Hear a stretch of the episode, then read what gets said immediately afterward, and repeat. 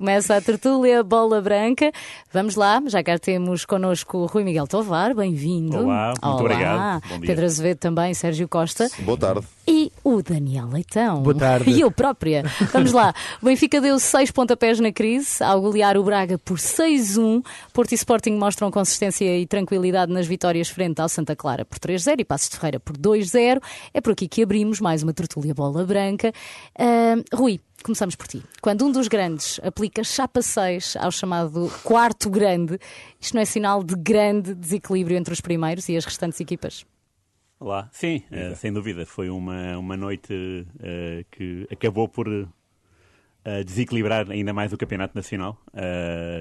Estávamos à espera de um Braga mais, mais afoito, até porque o Braga nos últimos cinco jogos com o Benfica, seja em casa, em campo neutro ou fora, eh, ganhara quatro, portanto, um- quatro vitórias em cinco, e nas últimas duas visitas à luz tinha ganho duas vezes, uma com o Ruben Amorim, ainda, e outra já com o Carlos Carvalhal, que foi por 3-2. E foi uma grande decepção, eh, de facto, este 6-1, decepção neste sentido, em que se esperava mais do Braga, esperava-se mais de um, um resultado mais, eh, mais equilibrado entre o terceiro e o quarto, que estavam ali, que podiam estar mais próximos, mas não, distanciaram-se. E agora, à décima primeira jornada, ou seja, ainda não está cumprido um terço do campeonato, e as três equipas já estão bastante distanciadas do resto e é muito difícil que algum, algum quarto grande se venha eh, A agigantar. Sim, eh, poderá haver um, um ou outro momento, mas eh, no final das contas eh, os três São sempre vão os estar. mesmos, não é? Sim, sempre os mesmos. E, e como dizias, eh, Porto, nesta altura, Porto e Sporting têm 29 pontos, Benfica 28 e o quarto classificado, que é o Estoril, nem sequer é o Braga, está já a quase 10 pontos e estamos apenas com 11, 11 jornadas. Pedro, isto de facto não traduz falta de, de competitividade do, do campeonato português? Acho que sim.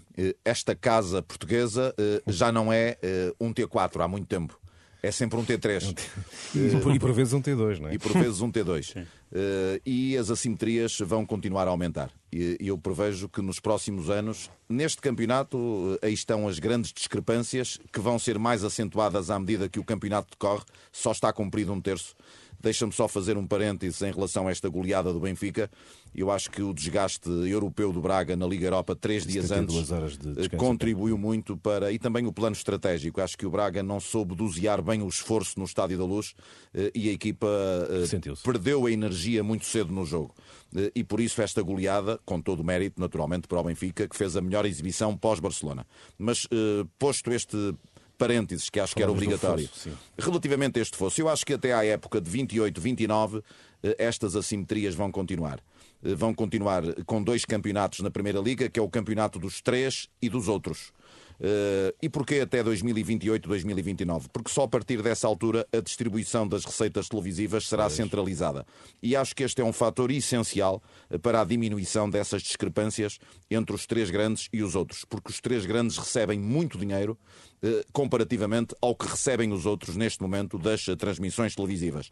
E como as diferenças das receitas são muito grandes, as diferenças dos orçamento. orçamentos também são muito grandes. Ou seja, o Porto, o Benfica e o Sporting têm incomparavelmente os melhores plantéis, eh, têm os melhores jogadores, os jogadores mais caros, e vamos continuar com esta enorme diferença entre os três grandes e os outros, que vai ser cada vez mais acentuada à medida que este e os próximos campeonatos decorrerem. E isto explica eh, Rui Miguel Tovar, por exemplo, quando, e, há- muitas vezes di- diz-se, ah, na Alemanha também é assim, é sempre o Bayern a ganhar, na Inglaterra é sempre o Liverpool, mas, por exemplo, nesta altura na Bundesliga, no campeonato alemão, o Bayern tem 28, o Borussia 24, o, o terceiro classificado tem 22, na Inglaterra o Chelsea tem 26, lidera, a seguir está, está o City, o West Ham, que nem, nem costuma aparecer. Mas eles não têm três Com- grandes, com- têm 12. Pois, com, com 23, ou seja, a questão das receitas eh, eh, que são mais bem distribuídas noutros campeonatos resultem mais A começar pelo inglês. Exatamente. Sim, eh, há esse princípio, mas também há o princípio, eh, para mim, eh,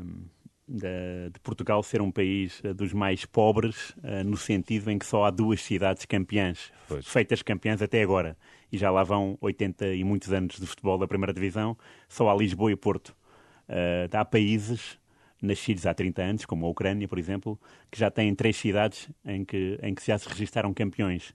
Eh, Portugal tem esta é bicéfalo, é Lisboa ou Porto, ou, ou é Benfica, E Sporting e Belenenses, e cinco clubes. E no Porto é o Porto e o Boa Vista. O Boa Vista e o Belenenses é uma fatia mínima, são, são migalhas, é um título cada um. Sim, senhor, é ótimo.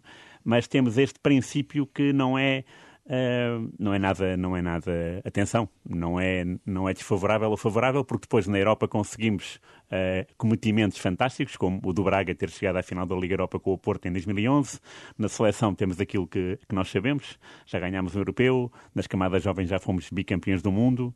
Uh, portanto, não é, não é por aí, até porque à escala internacional, mesmo que a gente fale dos escândalos a Itália, nas últimas duas vezes que teve escândalos com árbitros, foi campeã do mundo, em 82 e 2006. Portanto, não é por aí que as coisas são. Nós, a nossa cultura é que não permite abrir mais horizontes. Nós é Lisboa e Porto. Isto representa o país desportivo, social, político, económico. Não é só, uh, não vamos só cingir-nos ao, ao futebol. Há, claro. há, todo um bolo uhum. muito, muito grande e uh, muito sério era um problema que podíamos uh, falar uh, oh. durante, durante outra tertúlia. Mas para mim é um, é um, é um problema e eu, eu fico uh, fascinado é quando para mim a taça é que é a verdadeira competição, a mais democrática de todas uhum. deste país, porque nos, neste século XXI já tivemos Benfica, Porto e, Benfica, Benfica, Porto e Sporting, claro, mas depois tivemos Académica, os dois Vitórias, o Aves, já tivemos na final o Passos Ferreira, o Chaves, o Leixões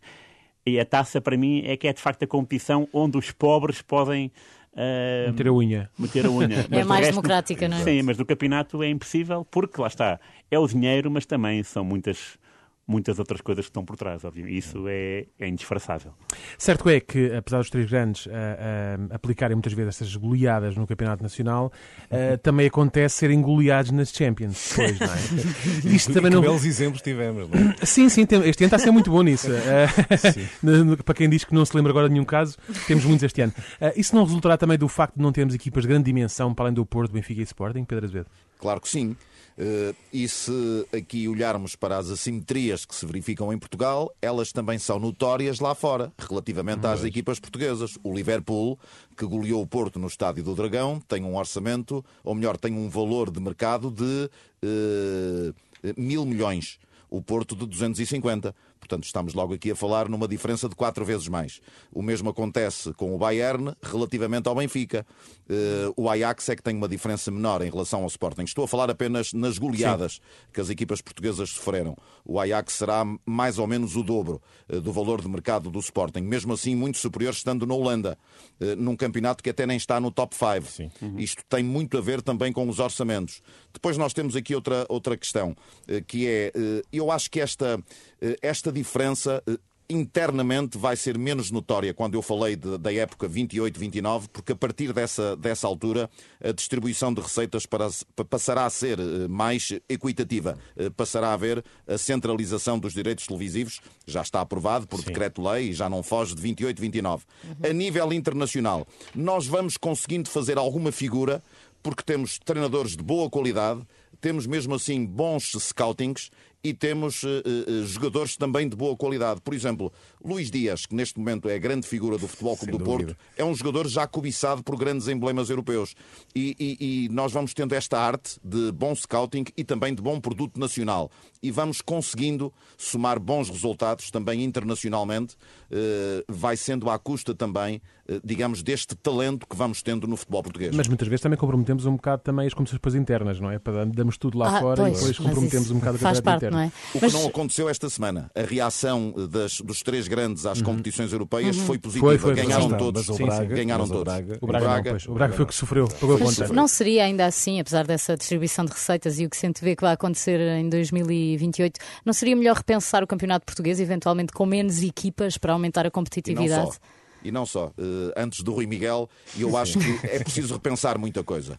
É preciso divulgar melhor o campeonato português. É preciso dar voz aos artistas que são os jogadores. Mas, mas então deixa-me fazer uma pergunta, sem uh, estar aqui a desrespeitar qualquer tipo de clube. Uh, o que é que interessa a alguém, sei lá, alguém que está na Alemanha ver um Arouca Estoril? Quando, quando, quando, quando, esse jogo tem 300 pessoas no estádio. Mas tudo tem a ver também com a própria divulgação do jogo, a forma como se vende o produto e a forma como se atrai público. Eh, e eu pergunto também porque é que o Aroca e o Tondela têm pouca força social. Porque é que há clubes o, o, o, o porque é que há clubes na Primeira Liga que têm pouca, muito, muito reduzida a sua força social e podia ser maior. Os próprios grandes poderiam ter mais adeptos se o futebol fosse divulgado, se os jogadores. Concordo. Os jogadores não falam em Portugal. Há um fechamento no futebol É português verdade, é que verdade. não se vê em mais nenhum lado no mundo. É. E não é assim que se divulga o produto. O produto divulga-se com os seus protagonistas. Sim, ouvir e somos aparentemente um Portugal, que, um país que gosta de futebol, mas depois as pessoas não vão ao temos- estádio. E nisto temos um exemplo muito bom também, que é o da NBA, em que não há equipas, não há- tu- qualquer jogo da NBA é visto em todo o mundo, independentemente de ser os Da Lakers, ser cidade, os Chicago exato. Bulls, ou Sim, sim. Mas é uma Rui, boa pergunta desculpa. para o Rui Miguel Tavares. Não, não, não. Eh, Sim, sim, agora é a vez do Rui, agora é a vez do Rui. Pensar o campeonato, mas, mas não imagino que queiras um campeonato como a Taça de Portugal, apesar de ser mais democrático. Ah, não, ah, aqui, não, aqui o, quando, quando se falou disso, estava, estava a pensar em 2010, portanto, à escala de 10 anos só, e de pensar que Porto, Benfica, ah, eu lembro-me dessas equipas de 2010. E eram grandes equipas ah, que me faziam sonhar. O Porto tinha o Hulk, tinha o Rames, ah, Falcão. tinha o Falcão, ah, tipo, eh, tinha, tinha imensos jogadores. Agora falha-me. o Benfica tinha o Di Maria, o Aymar, o Saviola. Saviola. Uh, portanto, eu também acho que os clubes portugueses perderam muito dinheiro, perderam uh, o andamento e agora quando vemos as equipas uh, portuguesas um, uh, em comparação com há 10 anos, e já não vou falar de antes, né, uh, ficamos com, com uma certa pena porque os grandes artistas e o Luís Dias Desapareceram.